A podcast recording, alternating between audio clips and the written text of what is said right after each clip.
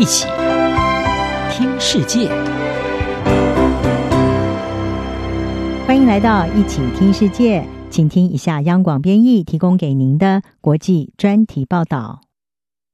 美国参议院将会在二月九号审理美国前总统川普他的弹劾案，而这位争议不断的前总统已经向共和党籍的参议院挑明了，必须要牢记。他仍然是一股主要的势力。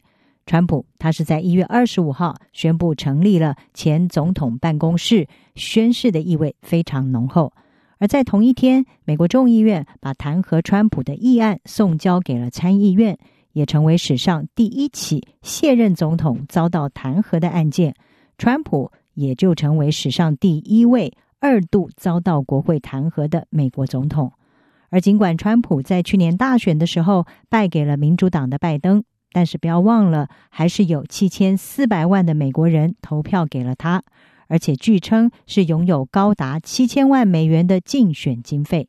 川普他也明白的告诉共和党参议员，如果胆敢违背他的话，最好要先想想自己未来的政治前途。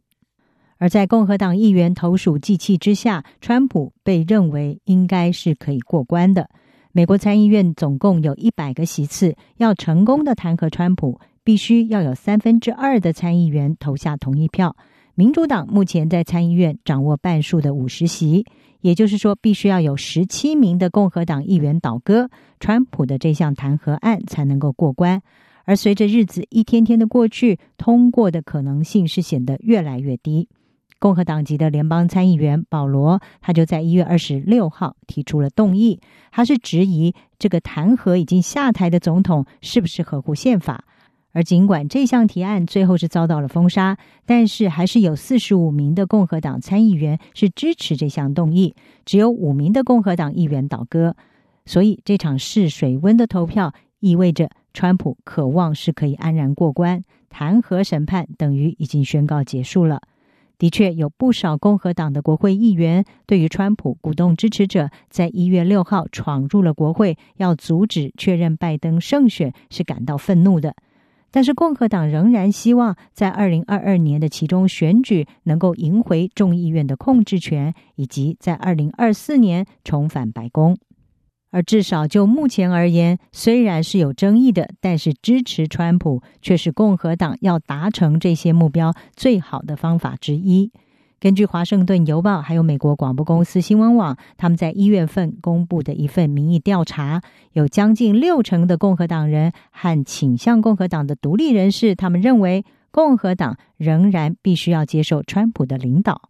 所以，尽管川普已经卸任了，但是他仍然可以对共和党施压，例如会威胁背叛他的国会议员。他在二零二二年其中选举党内初选的时候，就会支持这些人的竞争对手。川普他在一月二十五号也公开支持了白宫前发言人桑德斯竞选阿肯色州的州长，而这也是他卸任之后展现政治实力的起手式。现年三十八岁的桑德斯，他是前阿肯色州共和党籍的州长赫克比的女儿。而桑德斯他曾经担任川普的白宫新闻发言人将近两年的时间。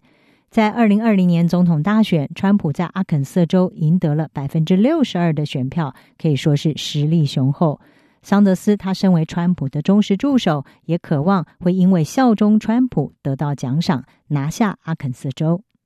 至于那些没有通过川普忠诚考验的共和党议员，紧张的日子恐怕正等着他们。在四年的总统任内，川普压制了几乎所有内部的反对声音，因此，对于一月六号国会暴乱之后排山倒海的严厉批评，川普非常的不满，他一定会报复。